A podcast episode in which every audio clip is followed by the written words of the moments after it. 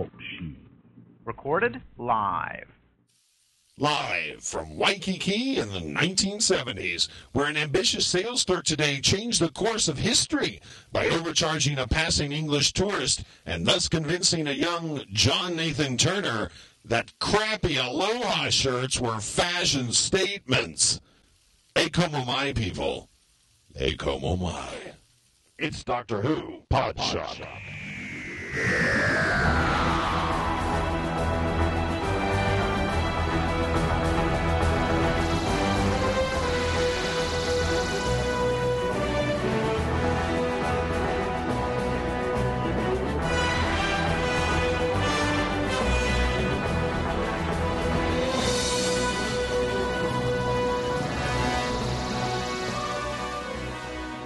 Outpost Gallifrey presents Doctor Who Podshock, episode 94.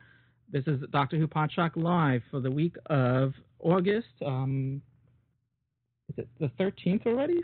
Today's the 12th. We're recording. And on the show with us, uh, my co host is James Naughton in the U.S. Hello, James. In the U.S. What? I'm, I, I'm in the UK. Yes, I, I only had a few hours of sleep, but I'm still working. Much better than last week's recording, which you haven't heard yet. so, James, how, how does it feel to be uh, relocated in the U.S.? Scary. Strange. Uh, now, t- truth be known, he's in the U.K. And also with us, joining us, um, which is technically in the U.S. barely, is Darth Skeptical. Hey guys, how you doing? How you doing, Darth? It's good to hear from you as always. Mhm. And Indeed. once again with us is Joe, also known as Omega in our forums. Mr. Joe, also in the U.S. Hello. Hello, Joe. Hello, Joe. Hello, Joe. Okay. So today's topic. Well, before we get on to today, today's topic, which is going to be um, you're the doctor and you get to pick your companions who will be. Um, but we wanted to just kind of touch upon, as we do with these live shows now, now- now that we're no longer reviewing each um, previous night's episode as we were before, uh, gives us a chance to do to just kind of just brush across some of the news, some of the biggest news stories since um, since these live shows are hence live.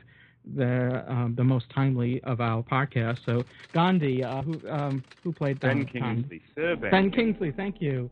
Is Yeah. oh w- spoiler alert, spoiler alert.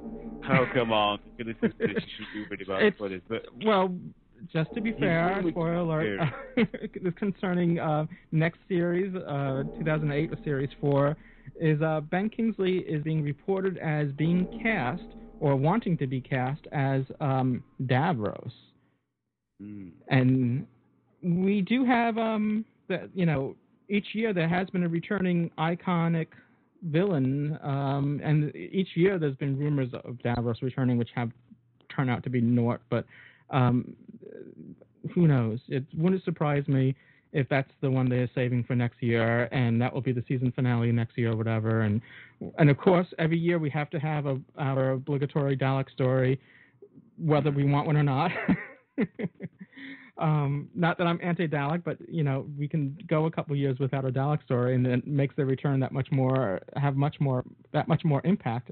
But whatever. So it seems like every year we're going to get at least one Dalek story, and um, so this is a way of having a Dalek story and a returning iconic um, villain adversary from the past returning. I'm quite interested in this, and I really wish that they had done this last series, really, to be honest. But I guess they can't have two iconic um, sort of villains returning in the same series. And then we had Um, we had a manlick, as Dave has termed him, which is sort of a you know cross between a Dalek and a and, and a human, which Davros was uh, almost as well. Yeah, to begin with, anyway. So I don't know. We're, we're waiting to see because um, one thing that I've learned from all of this mess uh, with the tabloids and everything, which we kind of discussed in the aftershock, is to take it all with a pinch of salt. I know that they uh, they have been right sometimes, and well, a lot of the times late. But I guess we should just let the production team get on with it and treat rumors as, as rumors until uh, um, sort of substantiated, I guess. Or uh, yeah, we'll just have to wait and see. But it's certainly I'm certainly intrigued and interested, and I don't think anybody could uh, could dispute that. I think everyone is quite interested about this story, just because you know Ben is such a fantastic actor. So Yeah, um, it's series. Great matter who you- caliber actor coming to the series if that, if that's the case. But I mean, it won't be the first time that you know someone that with high regard, uh, you know, has come to the series. Um, Joe, Darth, any any comments on it? Or Well, um, personally, I don't know why you would cast Ben Kingsley to just play the fingernail of Davros. Uh, at the rate he was going, that's probably what it is by now.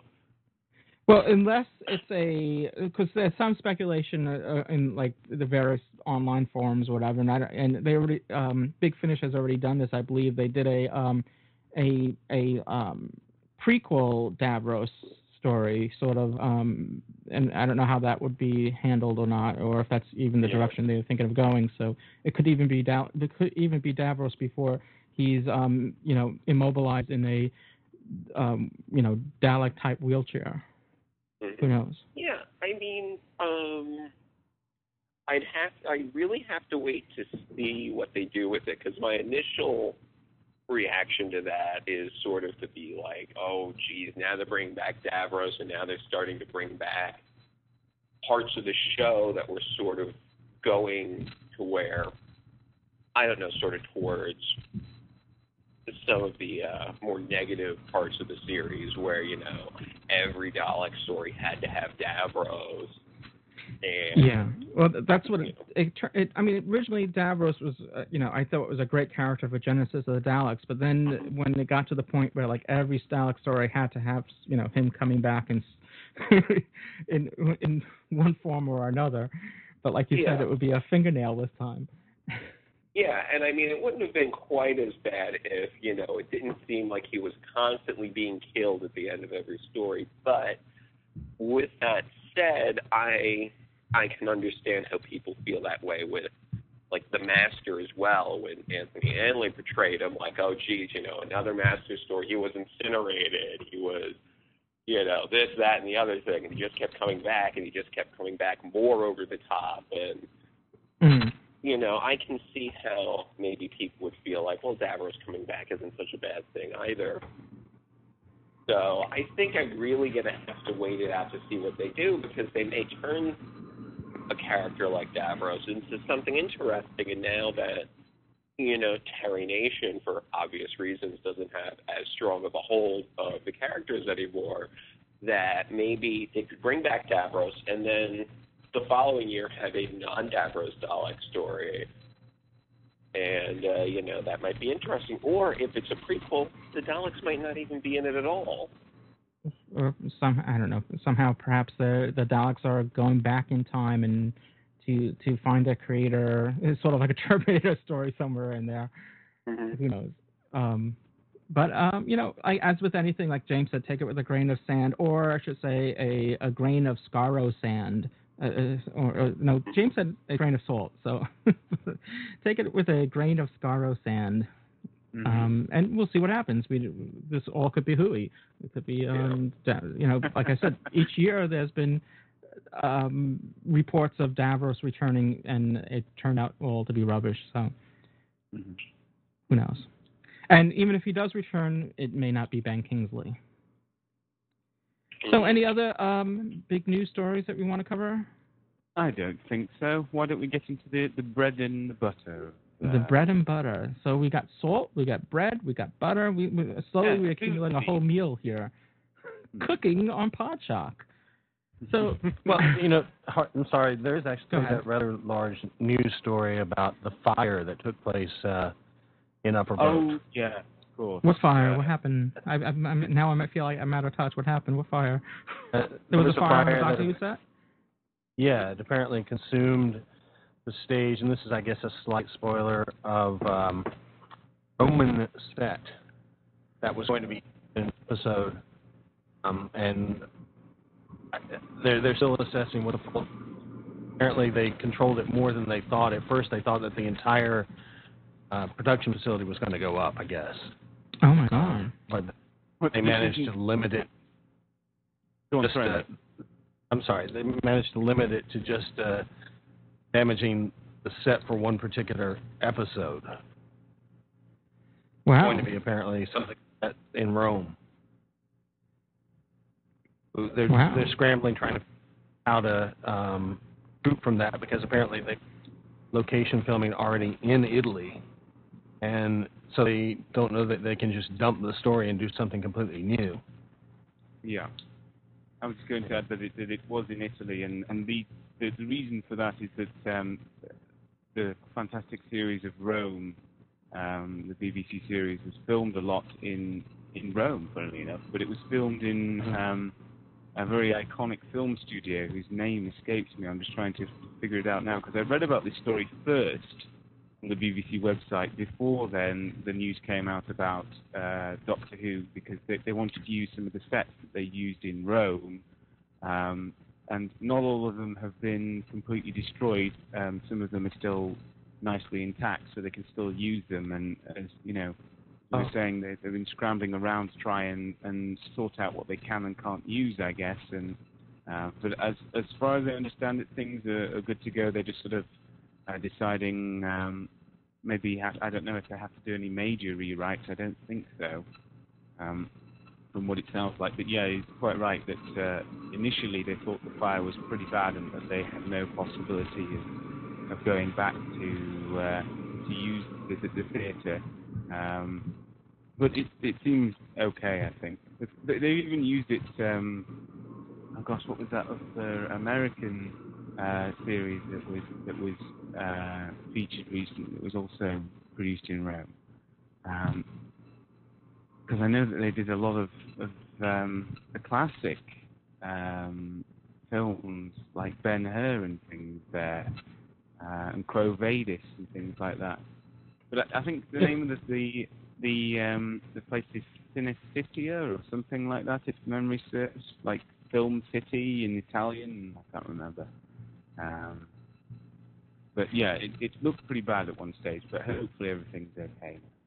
Yeah, Dave in our, in the chat in our on our live chat session uh, mentioned that HBO Rome is I guess was That- shot there too. Is that the was that the one in the same BBC? I, I don't watch the I series. think, it, I think it's an HBO BBC co-production. Okay, that's thing, what I was sure. guessing.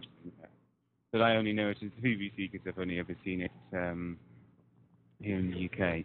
But um, I, I just can't. I can't think one other thing I was thinking of. Something uh, very recent, which was American, but I can't. Uh, I can't think. Okay. Well, I'm sure someone will email us letting us know what Roman series or television show that was. Yeah. So yeah, that's horrible news. I hadn't heard of this, so it must have happened, I guess, fairly recently. I, I Yeah. um, yesterday. Yeah. Yes, uh, yeah, I've, I haven't been on top of the news the last like 24 hours or so, so um, that would make sense. Okay.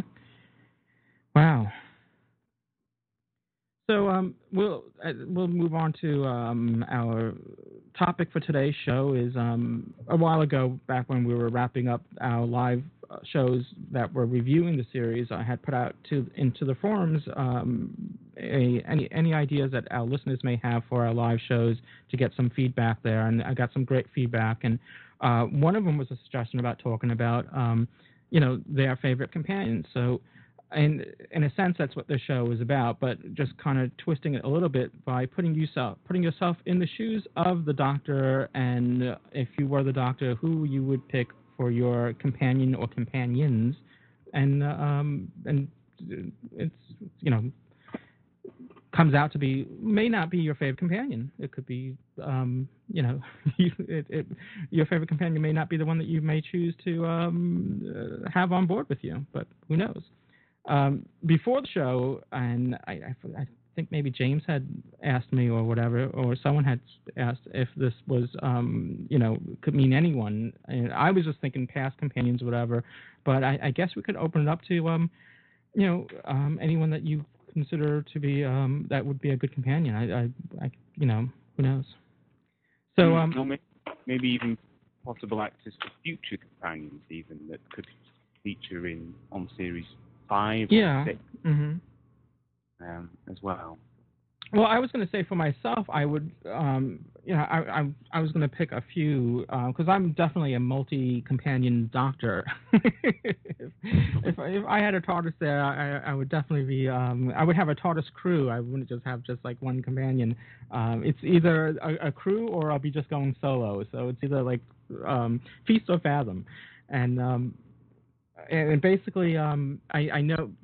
I'll, I'll, I'll rattle off some of the companions that I would pick, and uh, um, one I know uh, Dave. I, I one I know that um, Skeptical will agree with me, and one I know that he definitely won't agree with me. so um, I'll start with um, since I'm a green chap. I'll I'll start with the oh my God, Sarah, Sarah Sarah Jane Smith. I was gonna say Lis Sladen. so uh, yeah, I thought I, I I probably would pick her, and um, I would I would um, then also just and again just to mix it up a bit is um, I would get Jamie. I would pick um, and then possibly and this is the one that I know uh, would kind of rattle Darth a bit is um, the mouth on legs Tegan Jovanka. and uh, It's your funeral, um, man.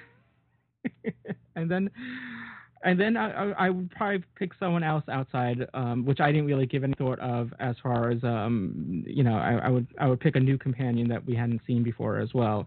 Uh, and this is not to say that there are any other companions like th- th- there are others out there that I would um, would consider as well. You know, um, Romana had came into mind, and uh, but I don't. Even though Romana is one of my favorite companions, I'm not sure I would she would work well with me and um, you know, th- there's plenty to choose from, but uh, I, I guess off the top of my head, those would come to my to my mind most readily. And oh, and and I guess if you consider, um, you know, I'm a tech guy, so I guess I. I, I guess you know a a, a K9 unit wouldn't hurt either. You know. so um, let's see. I mean, now why? And that's a, that's a difficult question.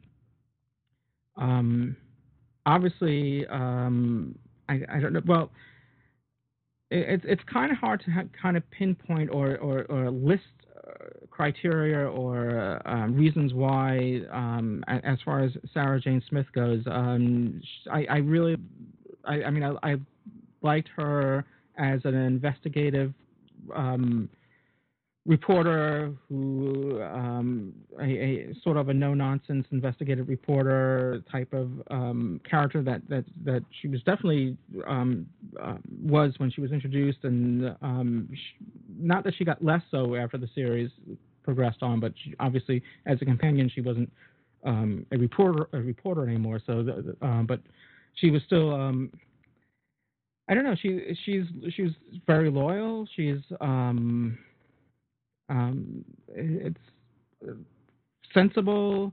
Um, I, I, I, I don't know. I, I, like again, I can't really kind of spell out the ingredients, but there's just something about her that that just seemed to mesh well. Of, of course, um, I always felt Jamie and uh, Patrick Troughton always had great chemistry together, and he was the companion for basically from the beginning to the end with Pat and Tra- Pat Troughton, and I, I think um, those two worked very well together. It's nice to have some good calves on board as well. So, and then um, okay, Tegan. Uh, that, that, some people question that, but um, she had energy. She's um, she had spunk. Not much is true. and um, and and again, she w- wouldn't hesitate to um, to argue and to to you know make another point known or um, um, somehow um, get through some of my thick-headedness, perhaps. And um and as I said, um, as far as um, just for tech's sake and having uh, being a um, a geek at heart, I, I can't deny it, that it would be cool to have a K9 unit. You know, have uh, it, it's uh, basically the iPhone on on wheels. Mhm. So there you go. That, that, th- those are my selections, and then of course I would also pick someone else that we hadn't seen or heard from, um, someone new and different. And uh, I, I, I didn't give any thought about any other you know existing people in history or, or or whatnot. I was just thinking I would find someone that um to kind of round it all off, and they wouldn't all go out of the TARDIS at the same time. Mhm. Mhm. Yeah. Otherwise, that would be pretty difficult to fit everybody in. I think. well, no, well it's bigger on the inside than the out. So, um, James, what do you have any thoughts on this? Well, I thought long and hard about this when you posted me the question, when you posed the question. So much so that I didn't even post in the forums about it. Um, just because I think it's a really difficult question. Surprising. It is. Um, more than I ever thought it would be, because there are just so many great past companions to choose from. Which is why I asked you the question of whether or not we could pick anyone from, you know, space and time, or you know, just for the funnies, just to have someone in there that you necessarily wouldn't expect, uh, just to be kind of a bit crazy. But I think, for me, I, the way it stands, I'm, I'm, I wasn't thinking in terms of being the Doctor. I was just thinking in terms of how it would fit in nicely with the next series. Not obviously not series four, but series five or series six or whatever. Um, and for me, I don't think Sarah Jane would work because she's kind of got her own series now, of course. And not only that, but you know, I think that we've kind of explored that side of things um, nicely in School Reunion, and I think there is such a, a thing as having too much of a good thing. I wouldn't like to have Sarah Jane on board too much because we've kind of been there and done that. Um, but I really like the character of Harry Sullivan. When he and Sarah Jane were together on the TARDIS with the Fourth Doctor, I thought that was a great combination and a really sort of interesting um, play on things, particularly because you know Sarah Jane was this, you know, 60s feminist all about women's rights and um, coming through with things, and then you had this kind of sadistic, well, sadistic isn't the word that I'm looking for. What am I looking for? Chauvinist, that's the word I'm looking for, and, and, and really quite almost like a bumbling fool, a bit of a buffoon, which I, I quite a lot of people didn't like that about Harry, but I thought it was quite funny and quite comical. Plus, he was almost like I think that even as soon as I saw the character of Captain Jack in the 2005 uh, series, I almost thought that he was like the new Harry, because he was the kind of guy who could be the sort of action man that the Doctor, you know, the Doctor is very much about sort of non-violence and you know not causing any harm and and only um, uh, but still remaining and acting and doing what's right. So he's always kind of needed an action man or some form of character who can do almost like his dirty work for him when required. And I thought that Harry Sullivan was that was that side of character of things for the 60s, whereas Captain Jack is that for sort of the noughties and the 90s. And I wondered, I mean, I, I think obviously it wouldn't be possible um, to do that now because obviously um, Ian Marter, the, the actor who plays Harry Sullivan, Harry Sullivan, sadly passed away in the um, in the 80s, Yeah. 86 or something.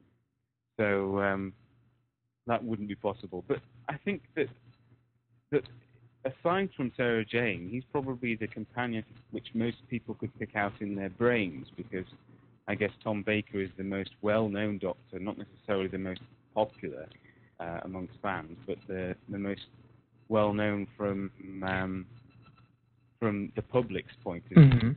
certainly they seem to show an awful lot of reruns where Harry is a companion and where Sarah Jane is a companion.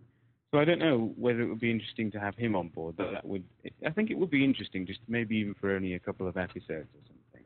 I, I thought his chemistry did work very well, and again, playing well for Sarah Jane Smith and uh, the Fourth Doctor, I you know, and and I, I always loved the the um the banter between the Fourth Doctor and Harry. that's what I Sullivan. mean. You know, Harry Yeah. Sullivan is an imbecile.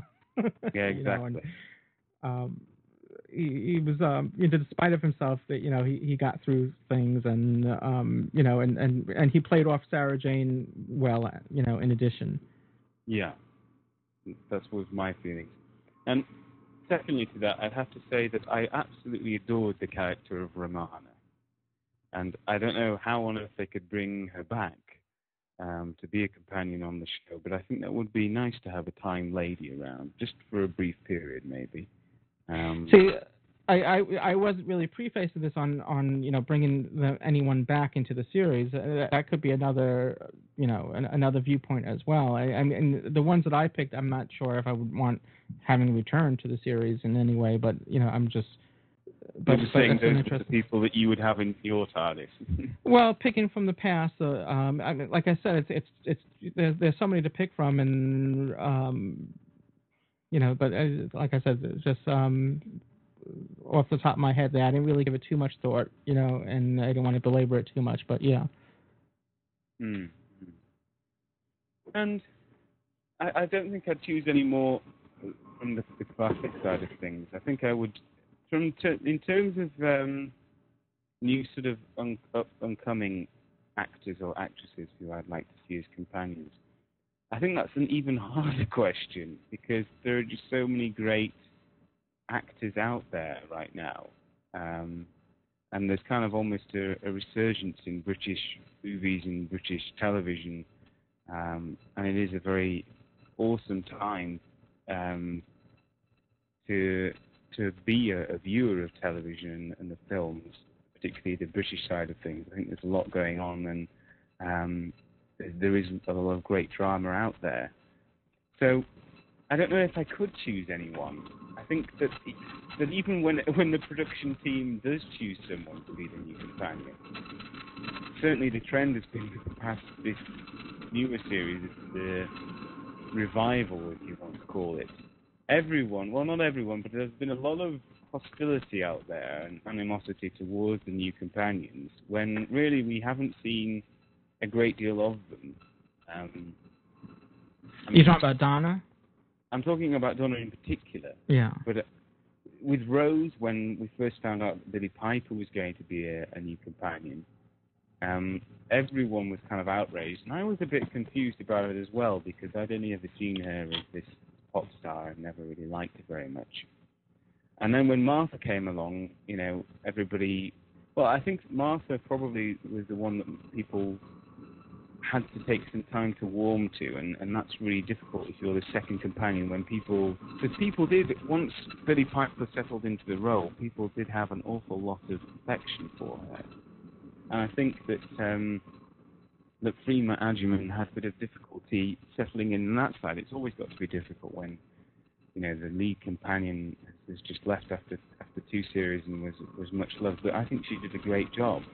And now there seems to be this huge sort of hatred for Donna when really we've only seen her in, in one episode. We don't know. There could be a, a, a whole um, really interesting. Uh, it's an interesting opportunity to to portray her character. Her character seems to have a lot of depth to it, and you know maybe she's not merely as just stupid as everybody seems. So I'm I'm quite. I guess all I'm trying to say is that I'm quite excited about the fact that we're seeing Donna um, coming back. So maybe I even have to choose her. Uh, choose. Catherine just to be the Simon Cowell and to do something a bit controversial and a bit silly. Um, I think that I would would choose. I think she's. I think that she was a very interesting character, and I think it's nice also that for once we might have this character where um, the Doctor won't fall in love with her, and she won't want to fall in love with him. And I think that we've covered that in the, the time. Yeah. It's time to move on and just have a companion who's fun and interesting and different, and it doesn't have to be about love. It can just be about the the traveling and stuff. Uh, hmm and also, it, it's I think she's going to be this sort of character who who can very much fight her own corner and be a loudmouth and argumentative and not just go along with what the Doctor says. Um, that was particularly with the classic series. What really annoyed me was just they do whatever the Doctor said and wouldn't question it. And with Rose, we saw a bit more of her sort of tenacity and, and she wasn't always going to do with what the doctor said if she disagreed with it on a moral standpoint. The Unquiet Dead comes to mind, and I'd really like to see that a lot with Donna. And I Yeah. think that she, although she might not be the classical choice for a companion, I think she's going to be a fun one. We'll have to wait and see. You know, who knows? She could be the best companion yet. Let's just give her a chance. Yeah, let's give it a chance. That's what I always say. I mean, we there was a lot of um, you know um, questioning about her when she was originally cast for the the, the Runaway Bride, and everyone was fearful about that. And um, and I, I think you know.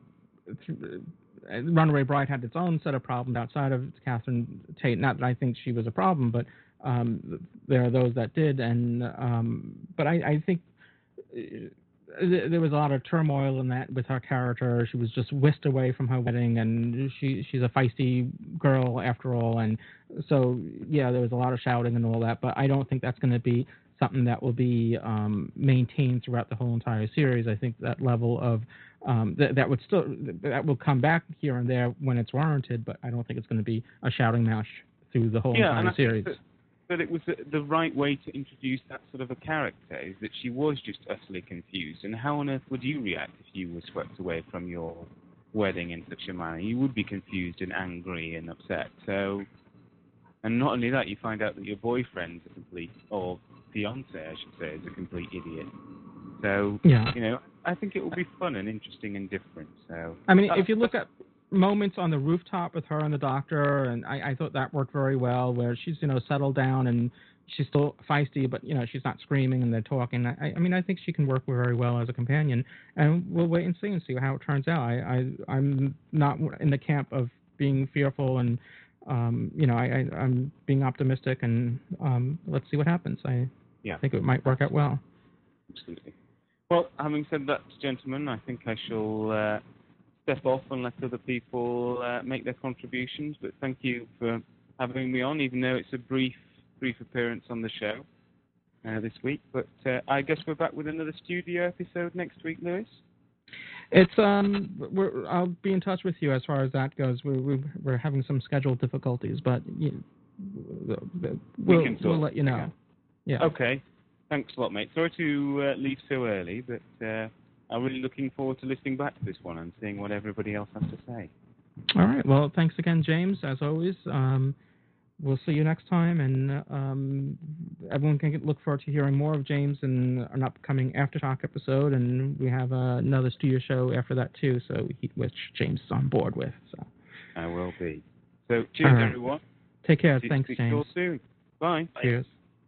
So, stepping into James's shoes, another bloke from the UK. You know him as Dave. Hello, Dave. Hi, Louis. Hi. Good to have you back on the show. We can talk about him now. Can we? Is he gone? yes, he's gone. no, no, he's a, he's a good chap. And so as and and so as as well as you are, Dave, as well. So, um, we're going to move along to um, Mr. Darth. We haven't heard from you. You've been very quiet on this. So, uh, Darth, you are Doctor Darth now. Who do you get as who who, who are you grabbing as a companion? Oh, good lord. Uh, well, I, you know, like you, uh, I'd like a full TARDIS as well. Um, and I, I think, like you as well, I, I don't think that the people that I would necessarily choose to travel around the universe with would be necessarily the ones that I would want to watch on TV the most. So for me, I mean, Sarah Jane's not really even in the running for this, oddly enough. Um, That is oddly enough for you. yeah, I, I mean, first up, I would want Steven Taylor because Mm. he, uh, if you really watch the the progression and development of that character over time, he becomes somebody who echoes the Doctor's morality and viewpoints very well, and he's also somebody that you know can defend you in a fight, um, both physically and at some points even. Um, you know, uh, argumentatively. He, he's just a really, really strong character that unfortunately a lot of people have forgotten about. Uh, so I would definitely, and the other thing that's really good about him is that, like Captain Jack, he's somebody from the future, so therefore he's not going to be thrown by anything that's really going to come his way. I mean, he was given to us in an episode with Daleks, um, and from there he only saw more things that were outrageous. So he's a good, stable guy to have at the core of your companions. Um, hmm I'd probably also choose Liz, um, because she would be, you know, the scientific person that you could talk to and spin your theories about, and Mhm. so she'd be a really good sounding board. Um, also, the thing about Liz, there there have been scientific companions before in the sense of like Zoe and Nyssa. The thing that's good about Liz is that Liz also has a lot of spunk to her. Um, so she's got both the scientific edge and she's also got a very well developed personality as well. Um, and then I'd probably throw in Lucy from the um, Ah. BBC Seven series hmm as as my kind of I guess you would say my kind of Tegan.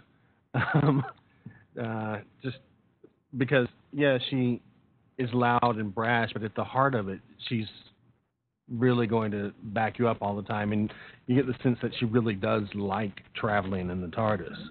Um, so that's kind of who I would choose if I were to be the Doctor. But you know that doesn't necessarily answer questions of who would make good companions for the future. Although, maybe it does. Um, I I really would like to see at some point for Lucy to become a television companion as well. Although she does have a busy career elsewhere, um, it would be very nice for her to be chosen as um, a television companion. And indeed, of all the people that we saw in 2007 on Doctor Who, I, I would choose her even over like Sally Sparrow. Um, hmm I don't know. Um, who? The, I don't really have that many strong feelings about. Um, you know, just said that about who might come in the future, except to say that in the future there really does need to be a standing male companion. Um, I, I think that's a dynamic that has been missing, and just like you know, uh, James would point out with Harry, you know, it, it doesn't necessarily matter if that male companion is, you know, archetypal in the sense that he can shoot guns and act all physically. It's it's just it would be very good to have a different perspective, a different male perspective on board the TARDIS for dramatic reasons. Yeah, we had Captain Jack, but he was he's sort of like a passing through companion, not a like you know a steady Yeah. companion. Yeah, I mean, certainly there's a lot of implied time that he spent aboard TARDIS, where you know various spin-off media have been filling in stories, but there's not like, you know, they're they're only what six? Ep- no, no, no, no, that's eight episodes, I guess that he's in. Um, I'm surprised it's even very- that many. Yeah, yeah. I mean, it doesn't feel like that much because he was in one three-parter and two two-parters, so it's really Yeah. only three stories, I guess it is, Mhm. but there there are eight episodes. Um, but th- I think there really does need to be some kind of standing male companion, and I I hope that they look for that. No, I agree. I agree. Yeah. Um, you know what? What would be interesting to me, and they kind of flirted with the idea a little bit when they brought on Mickey, is I, I think it would be good if there there was a romantic triangle on board the TARDIS. Mhm. Um, I mean, if we, if we were accepting the paradigm of the companion sort of being in love with the Doctor, I think it would be good if there was a true menage a trois on board the TARDIS. Um, because I think that the the interplay of an actual active romance being carried on board the TARDIS would be intriguing to deal with. I mean, you know, from the first series, I mean, the actual first series, the '63 series, um, to have not had Barbara and Ian Develop even feelings for each other. implied, yeah, to not even imply that they were romantically involved was, I think, A mistake. a tragic miscarriage of reality. They had to have been. Um, and it, it would be nice to have something like that again. Mm. Yeah, it's interesting. Yeah, I mean, we it's it was sort of hinted at, and not really. I mean, just barely hinted at in the towards the end of the Christopher Eccleston series with Captain Jack on board and and um, sort of like both fighting affection for Rose a bit, um, but not not full head on as you imply as a um, triangle. Right, but even that was, I think, very dramatically interesting and comedically interesting as well. Yeah. And it, it would be nice to have that running through. hmm Yeah, it was all too be, too brief, so it would be great to have I mean, there- like that as an ongoing. There are a lot of people. uh, Yeah, I think there are a lot of people who would be not in favor of that idea. They would see it as you know, real turning the show into a soap opera. But I mean, it's a realistic portrayal of what would probably happen. Yeah, either you're gonna get on each other's nerves when you're confined in, in I like to say a small box, but we know it's bigger on the inside. But when you're Right. traveling together for that long of a period, either uh, people will just will just completely rub you the wrong way, or you may develop stronger feelings for each other, and um, you know it, it's just through the course of time that it's just bound to happen. Yeah. All right. Well, thank you so much, Darth. And um, we're going to go to Joe, who's been very quiet. Hello, Joe. Hello. So you're the Doctor Joe. Doctor Joe. Who do you pick for your companions? Well, I've been thinking about this question for several minutes now, and uh, I- it's tough that you know because I'm sort of thinking like who would be the best companion for like dramatic purposes, and who would really just be the easiest companion for me to deal with. And um, you know, there's companions like uh, Jo Grant, who would probably be one of the easiest to travel with, since every single thing the doctor did was brilliant to her, and it would probably just be a really easy time for me if I was the doctor to just have someone that overwhelmingly agreeable. But at the same time, as far as like dramatic purposes, though, like I certainly wouldn't want to see that sort of setup again. You know, um, I was actually thinking, as far as dramatic purposes, um, I've always liked the multi-companion stories. Um, I'm a big fan of, you know, like Jamie and Zoe, Jamie Victoria. You know, I enjoyed uh, Sarah Jane and Harry. Um, you know, Tegan and Turlough. I enjoyed a lot. So, you know, thinking about those sort of dynamics, I think one of my absolute favorite uh, dynamics in the show was the whole idea with you know Tegan and Turlough having this sort of morally ambiguous character that you weren't quite sure who he was really like help if he was helping himself, if he was helping the doctor, if they were working as a team, and he'd sort of go back and forth between whatever was beneficial for him. And uh, that's a sort of companion concept that we don't get to see that often. That I think would real, you know, is something that really brings about this dramatic level because not only is there a threat outside the TARDIS, but even inside to a certain extent. And you know, a combination like um, I was thinking, you know, something like a Jamie and Turlough sort of combination where you have, you know, Jamie who's this loyal companion who will see you to the bitter end, and Turlough who is completely for himself almost all of the time, and who even, you know, went as far as to try to kill the doctor, um, who went out of his way to, you know, hurt others in order to save himself, to hurt others to save the doctor and himself.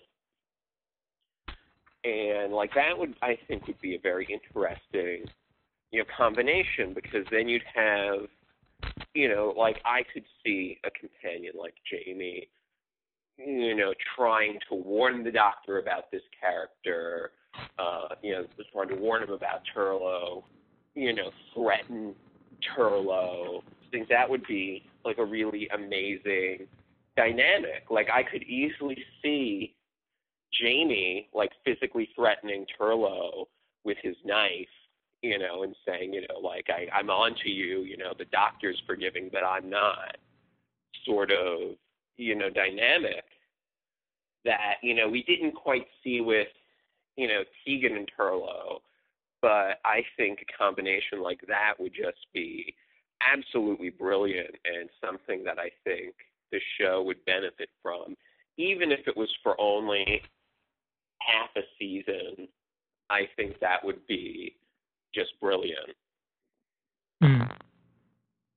Yeah, you know the, the whole Turlough uh, character back in the obviously back in the '80s um, introduced a interesting um, plot into the TARDIS, where you a story arc rather, where you had a companion that was actually um, out to uh, you know that was out against the Doctor, you know initially, and was working for the the Black Guardian, and so um, that made things a little bit uh, different because that was you never really had a companion that was um, had alternative motives and you know on board the TARDIS. That was um, it, it just mixed things up a bit. So uh, what you're saying is something similar to that.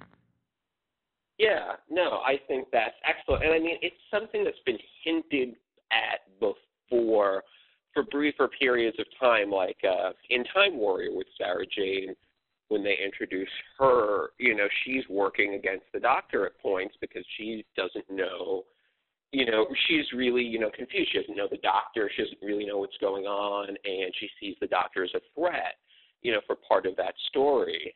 And, you know, I just thought that was brilliant and one of the, you know, best stories of that era, you know, with Jon Pertwee's era. And I thought they had used someone like Turlough to explore that sort of idea more thoroughly. And, you know, it was just great because, uh, you know, the Fifth Doctor was even able to see, you know, at different points that Turlough, you know, had this different set of morals and was selfish but at the same time, he never kicked Turlough out because he was, you know, he was forgiving and he understood that, you know, not everyone has the same set of morals as he does. And, you know, was willing to give him a chance. And they even they fought, especially in, you know, Planet of Fire, where, you know, uh, the Fifth Doctor blatantly says, you know, if you do this, our friendship is at an end. You know, something that we never really quite see in the classic series, and we sort of get that hinted at in uh, the long game with Christopher Eccleston when he gets rid of Adam. But you know, at the same time, I don't think the drama was quite as high as it was in the in uh, Davison's era at that point and I would like to see something like that again, where you know there is that sort of tension. There is this character who you don't know what he's going to do. You don't know if he's going to save you. You don't know if he's going to run away. You don't know if he's going to aid the people that are trying to kill you. And it might have been interesting if uh, the Master joined the Doctor for a bit there. You know, um, it, it would have uh, it might have been a, similar to that whole Baltar on on board the Galactica type of thing though but it might have been interesting yeah. having him on board and not knowing whether he's or or even going back to Blake 7 with um Avon and not knowing for sure if he was um helping Blake or not and if he was only out for his own good or not so um it could have had that sort of interplay on board um the TARDIS for a brief while Exactly. And going back to, um, I think what Ken said um, a couple weeks ago at the last uh, live show when he was talking about, you know, how to create, you know, drama and tension, how in Doctor Who, you know, you don't have the same tools with you because it's a more family oriented show that you can't just you know, pull out a gun and start cursing and threatening people to the,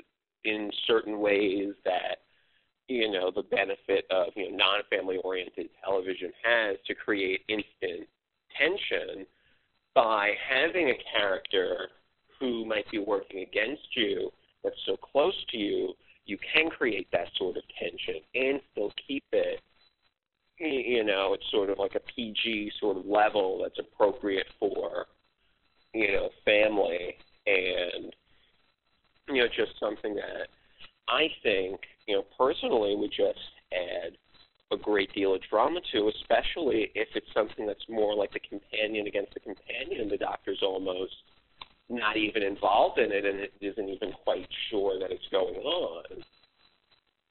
You know, like that sort of concept I think is something that hasn't been touched upon enough in the show and I think would be just you know, excellent maybe even having the you know, doing something where it's, you know, the male companion protecting the doctor from this, you know, sadistic female companion that might be a little bit of a twist compared to what they've done in the past and could be, you know, an interesting way to go. So you're saying if you were the doctor, you would like a TARDIS full of um, full of mayhem. I I I would like a little bit of drama. I'd like uh you know, because it would get boring traveling 900 years with someone going, Yes, doctor. What's that, doctor? Oh, no. You know, like that would just, after, that would probably get boring after about six weeks.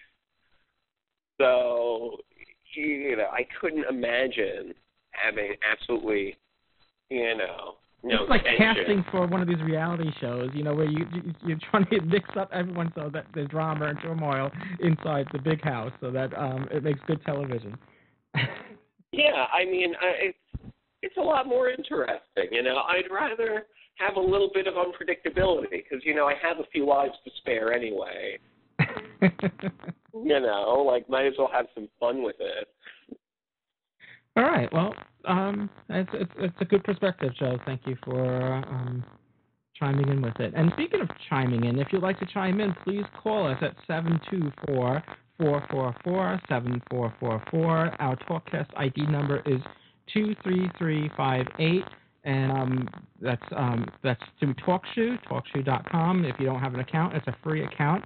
Uh, you can call in. Uh, it will ask you for your um, the, the, the TalkCast ID number, which is two 3358 and your uh, PIN number, which is um, a, um, a number of your choosing. And um, you can just chime in on the show and participate with us.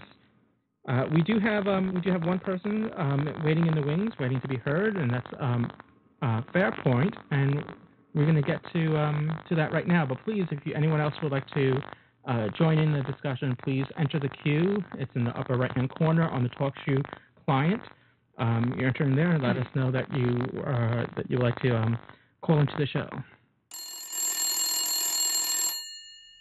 Hello, Fair Fairpoint. Are you for Fairport? I want to say point. I'm sorry. Good morning, gentlemen. Good morning. How are you? I'm doing well. Uh, can everybody hear me fairly well? Yeah, you sound good. Excellent, excellent. Um, well, it seems like two of my three choices have already been brought up, but I'll, I'll quickly recap. Um, anybody who knows me knows my love for the second Doctor stories. Uh, so Jamie is just a must. Absolutely. Um, to be quite honest, nobody can run down the same hallway over and over again with the same finesse as a Troughton and Hines. Um, well, That's true. Um, I was going to mention, and I thought this was nobody else was going to mention this. I thought I was going to be free and clear, but Darth. Oh well, uh, Lucy Miller. Sorry, Um, man. Oh, no, no worries. Um, I am I'm falling deeply in love with these radio plays, and um, at first I thought Lucy, it's it's Tegan Mach too, but her character has grown. It's um, possibly uh, I hate to say more exciting even than this previous season of Doctor Who, but um, yeah, I would love to see her actually show up at some point on the official BBC series, but I have no idea if that'll ever happen. Um, the third choice, and um, I know I'm not going to have any happy people with this one, especially Darth. I have to go with Ace, and um, the reason being, well, one, this girl with a bat, she can take out a Dalek. I, I, she's on my team. She, I'm picking her. She's going to be there. Um, second of You all, can definitely hold her own ground. That's for sure. Exactly. Um, but the other reason is, is quite honestly is because she was my first crush. 1988, 89, 13 years old. Um, she's coming along in my TARDIS. She's there. I want her around. But um, those three pretty much would make up for my rowdy crew. Um, I also have to mention that I really respect James's choice of Donna. Um, this time around, I'm very excited about her coming back to the series. I know that's not a popular choice, um, but and I know I've already mentioned this on the forum, but I always felt like, especially with the new series, the companions have always somewhat represented different aspects of the Doctor. Rose was reflected the Doctor's love of adventure and discovery. Martha, you know, um, represented the Doctor's need and ability to heal. But the Donna character seemed to have this deep sense of loneliness that I know that you know the Doctor obviously has. And I, I feel like if the writers embrace and cultivate that notion, this could be the best season. And um, yeah, I'm wondering if they're going to touch upon that. It's a good point. I think you made a mention of that in our forums, and I, I thought I, when I first read it, I said, "Oh, that's very interesting." I'm wondering if they're going to draw upon that. It's going to be interesting to see if, if they do or not. It'd be a, a wasted opportunity if they kind of don't kind of you know at least touch upon that once in a while.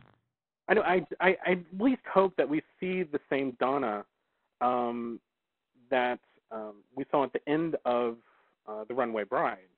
Um, I, I hope they don't do what I call the another 48 hour syndrome, where the writers feel like, well, we need to have the exact same tension between the characters as there were in the first film, so they concoct some, you know, um, horrible, you know, scenario where the characters, you know, have the same tension as they did at the beginning. I, I don't want to see that.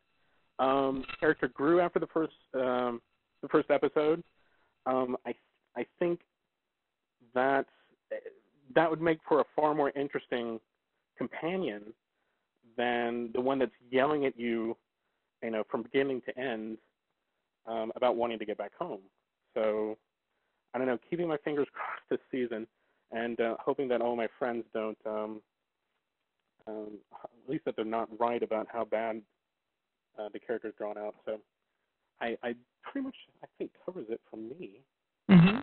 So, Oh, that's great. Uh, you know, that whole the whole thing about Donna, I I think is a bit, I don't know, overblown perhaps. I, we, let's just wait and see how it, it turns out. I think you're right. I think the character did um, progress through the Runaway Bride, and uh, the Donna that we see at the end of the Runaway Bride is not the same Donna that we saw in the beginning of the Runaway Bride. And um, let's hope you know we get that. You know, it picks up where we left off, and and and we take it from there. And I think it will be interesting. Absolutely. Um, I, I think maybe some of this negative vibe uh, comes from the fact that um, maybe so many people in Britain already know Catherine Tate, and I, you know, I hardly know anything else that she's done outside of Doctor Who.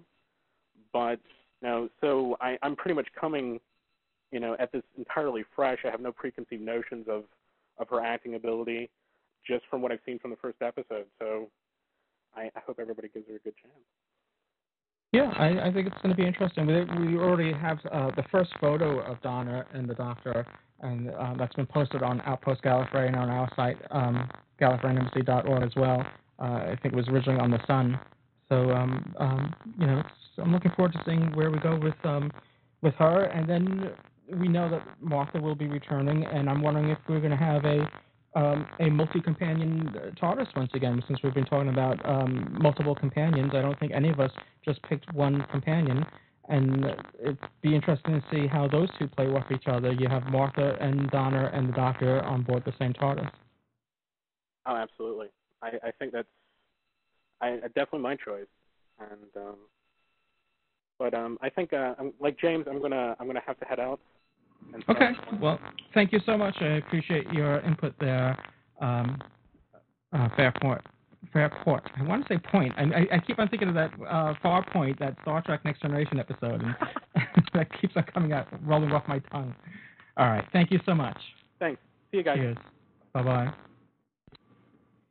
Well, um, when I was uh, going about, uh, since um, since Dave had stepped into James's shoes and James had already give gave his uh, choices there, I failed to um, go back to uh, to Dave, and because he was staying in in James's stead. So, um, Dave, you're the doctor, Doctor Dave. Who do you Hi, pick as your companions? Hi. Well, yeah. Uh, just before I start, I, I hope uh, I ought to just say to uh, people who are listening to this, who've only got into Doctor Who from the uh, the new series, the last three series. uh, I hope they're not all turned off by the fact that that we're mentioning lots of uh, past compassion companions from the classic series, but um, there really is such a backlog and a, a wealth of people who, who've been on Doctor Who and, and have travelled in the TARDIS that uh, I suppose in some way it's inevitable that uh, fans, long-standing fans like ourselves, um, may um, throw up a lot of names that some of these people haven't heard of. So um, please, people listening, if you if you hear some names that we mention, perhaps you can go online and, and, and check out uh, some of the backgrounds because really um, there've been a rich quality and diversity of companions in the past, and a lot of them um, really stand up very well uh, to to today's companions, and in my particular case, um, probably eclipse them. Um, I'd agree with uh, what other people, people have said. Uh, I would like, um, I think, three uh, companions in my TARDIS. Um, uh, choosing three is so that with me alongside them, you know, you've got uh, two pairs. You can all go, uh, work together. You can split them into two pairs. Although, as I wrote that down, from a story point of view, that's not going to be very good, is it? Because, as we all know, how many stories have started by the one companion, you know, going round the corner, uh, just investigating a little bit, just wandering off on their own, uh, and that, uh, you know, the perils of Pauline type idea, uh, and that's how the episode kicks off. But I, I still think I would like three companions, and as again, people listening now, uh, we have a, a, a chat going on, uh, a text chat going on at the same time, and people have been saying, I bet Dave chooses Zoe. Oh, he'll choose. Well, of course I'll choose Zoe. I mean, I've got a draped on my TARDIS console already. Um, but the reason I've chosen, of course, is because she's such a, a great mathematician. Uh, uh, she's from the future. She's, uh, in some cases, been uh, said to be the equal, certainly of the second Doctor that she was with. And I think she would make a marvellous companion. And the other female companion I'd have, uh, that's a little bit more of a toss-up. I like Tegan, and I know uh, I'm not in the majority here, but I like Tegan, but I also like Peri. So I'd have a really difficult choice of choosing Tegan or Peri. And um, Peri, Tegan, both gutsy girls, both um, prepared to answer the doctor back, both um, prepared to sort of um, see where the TARDIS leads. If the Doctor gets injured or needs the zero room or whatever it is, you, you could you could trust these girls to be protective and on your side. But I also agree with Darth. I think you should have uh, one male companion. Uh, and although um, I thought about Steven from very early days, uh, I think my male companion comes down to again a choice of two, either Jamie McCrimmon, Scottish one, or Harry Sullivan, the Doctor. And I'm not quite sure which of those two I would choose. Um, uh, very difficult to say why. Um, uh, Harry Sullivan is is very good. It's, it's um, a little bit old-fashioned, and he he's more concerned about uh, you know showing form and all that sort of thing, and uh, uh, and being a little bit of the uh, the Doctor's conscience. Well, of course, Jamie has his uh, Dirk, and uh, he, he's there to defend the Doctor uh, from any threats, and also would be protective of the other companions. So very difficult to choose. And in actual fact, Louis, you've been a bit unfair with us. You know, you haven't given us long to think about this because uh, I would have found it easier thinking of ones I didn't want in the TARDIS. And I'm going to scoop through these quickly, if I may, because I'm going to offend people. So um, I've just named five, maybe six that I, I wouldn't want with me. And I'm going to say them quickly, not say too much about it. I wouldn't want Mel in the TARDIS with me.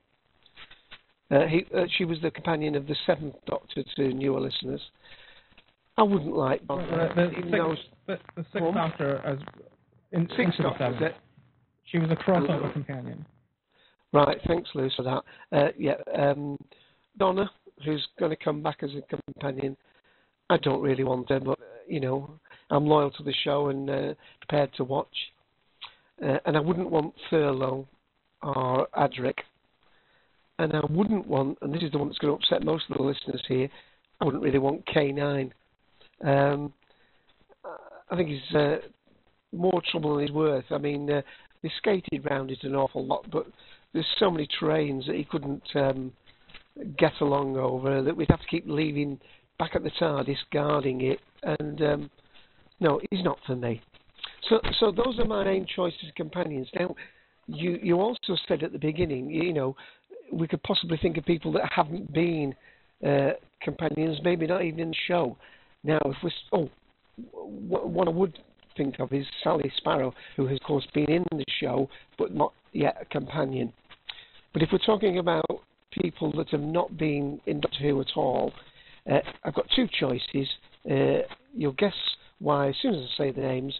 Uh, one is um, a, a, British girl called Konnie Huq, who's in the Blue Peter, and as we've said before, Blue Peter's got lots of connections with Doctor Who, and she's just about to leave um, Blue Peter at the end of this year, um, having been on about 10 years. I think she would make a marvellous companion. And the other one, uh, and hold my hand up, you know, uh, she's just a looker, that's Thandie Newton. So not, i won't say any more than that, so I'll get in trouble. but, uh, oh, and I've got some wild choices. Two wild choices, I think, uh, Louis, if you'll let me say so. One wild choice is I think I'd like to have one of the other doctors in with me. I think I'd like the second doctor to come with me. Now, I don't know whether that would be allowed, uh, or whether he'd have to come along in his own uh, time shifted version of the TARDIS, or whether he could join me along. Because uh, I love that uh, story, and this is another one for newer viewers to check out the Two Doctors story. Um, uh, and I thought that, that was lovely. I could see myself going and uh, uh, hoping that Shockeye's not about and uh, going for a nice meal with the second Doctor. So I love that. And here's my wildest choice, Louis. From Life on Mars, Gene Hunt. How about wow. Hey, he'd cause some bother, wouldn't he? He'd be thumping him as soon as he got. He'd be fighting with the doctor. no, I, it's his way of the highway. Yeah, I just want that in as a tease because that would be really good. And I'm going to finish with one last thing, Louis. I'm not going to get you up to the two hours today. I'm sorry. Uh, I'm just going to have one TARDIS rule, and this is for all my companions. They must change their clothes every day. Yeah, well, I'm not having in. It won't be the JNT TARDIS. yeah, I'm not having them wear the same clothes for six months at a time. If they come in, they get they have a shower, get changed every day, fresh for a new adventure. There's a very big bath in the TARDIS. There's a, a swimming pool type of bath there, which everyone can, you know, use at their leisure, and um, you know, and, and then yeah, change of clothes. it's a huge wardrobe room. You got plenty to choose from. Yeah, yeah. Well, that, that's my one hygiene rule, and then we'll get on famously. I think Yeah, that's about I- me done, Louis. I, I remember interviewing John Nathan-Turner at, at one point, and I brought that up, and you know, he said, "No, yeah, they, it's it's they've always had, you know, because I said you changed the series so that everyone kind of wears a uniform, and um, he insisted that that it's been always like that. But yeah, everyone had distinct looks, but they changed. It wasn't, you know, uh, Jon Pertwee, you know, had a different um, um, dinner coat, you know, in in different episodes or whatever, and um, wasn't the same Sarah. Jane changed. Yeah, Sarah Jane changed a bit, didn't she? She wore those Yeah, the candy trousers and things. Yeah. Yeah, so and I, so I, did. Uh, I did like that whole uniform look that that he sort of introduced and and, and stuck with, you know, and, and it took a long time before, you know, Tegan got out of his her stewardess um, outfit, you know. she was so definitely um, brewing in that for a while. All right, well, um, thank you so much, Dave, and thanks everyone for participating. Uh, I also like to um, extend um, the regards of Ken, who could not make it. Ken Deep could not make it today's um, live show, nor could Taras. Um, but they um, they both send their well wishes to everyone, and hopefully uh, both will be back next time around. We'll be back in two weeks for another live show. And uh, if, if, you'd like to suggest topics for our live shows, please go to our forums at Gallifrey um, at um, GallifreyanEmbassy.org or Podshock.net, and there's a thread on uh, Live. There's a forum for that, uh, and please post your ideas there. Uh, we're definitely looking for uh, to hear your feedback on what you'd like to discuss in future live shows. Uh, there have been some pretty good ideas, some uh, suggesting that we can um, take different doctors and you know do a show on each doctor or each era of Doctor Who, or um, anyway, there, there's go to there, read what others have suggested, and let us hear your thoughts as well. And I'd like to thank Darth um, and um, Joe and James, who's who had to scoot off, and Dave. Thank you so much for today's show. Any um, final words? I think I covered it. No. so um, thanks again, everyone. We'll be back next time, and uh, um, until then, take care. Cheers, everyone.